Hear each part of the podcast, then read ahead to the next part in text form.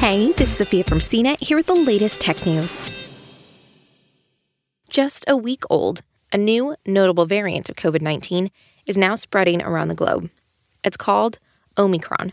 Infectious disease experts are currently studying the new mutation for answers to important questions about how contagious it really is, how severe its symptoms may be, and how effective the current COVID 19 vaccines may be against it. So far, the COVID vaccines have proved to be highly effective in preventing hospitalization and death, with people who are unvaccinated 10 times more likely to be hospitalized if infected. With federal vaccine mandates, the Biden administration aims to counter the surge and put pressure on anyone who hasn't been vaccinated. Antiviral drugs currently in development could also help counter serious effects of COVID infections. The Omicron variant comes at a time when countries around the world are continuing to battle a surge in cases caused by the Delta variant. The coronavirus that swept the globe nearly two years ago continues to mutate in communities. The Delta variant is currently the dominant COVID strain globally. Our knowledge of the new Omicron variant and its effects continues to evolve quickly.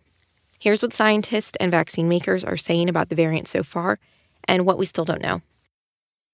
Discovered by scientists in South Africa last week, the Omicron variant of coronavirus contains new mutations that they fear will allow it to spread even more quickly than the highly infectious Delta variant.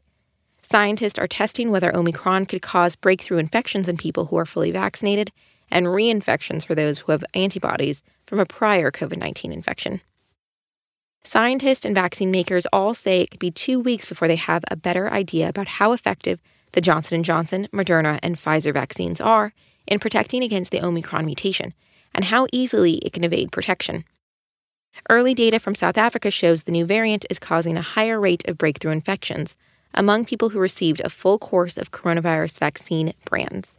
Scientists may not have a solid answer for weeks on whether people are getting sicker with the Omicron variant. But early evidence suggests that the variant doesn't cause more severe disease than previous variants.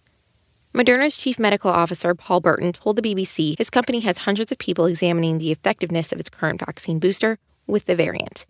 Moderna is also testing a COVID 19 vaccine that could protect against several mutated strains of the coronavirus, looking at an Omicron specific booster vaccine. Burton said if Moderna needs to make a new vaccine modified for the variant, it could be available in early 2022. A Pfizer spokesperson said the company is constantly conducting surveillance efforts focused on monitoring for emerging variants that potentially escape protection from their vaccine. The spokesperson also said Pfizer could develop and produce a tailor-made vaccine against the variant in approximately 100 days. In a statement, Johnson & Johnson said it's working with scientists in South Africa and around the world to evaluate the effectiveness of its COVID-19 vaccine against the Omicron variant and has begun work on a new vaccine designed for Omicron if needed.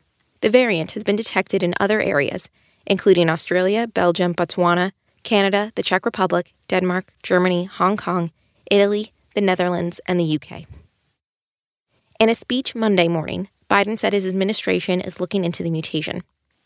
The US government is already working with Pfizer, Moderna, and Johnson & Johnson to develop a plan to create vaccines and boosters tailored for new variants as they emerge. For more of the latest tech news, visit cnet.com.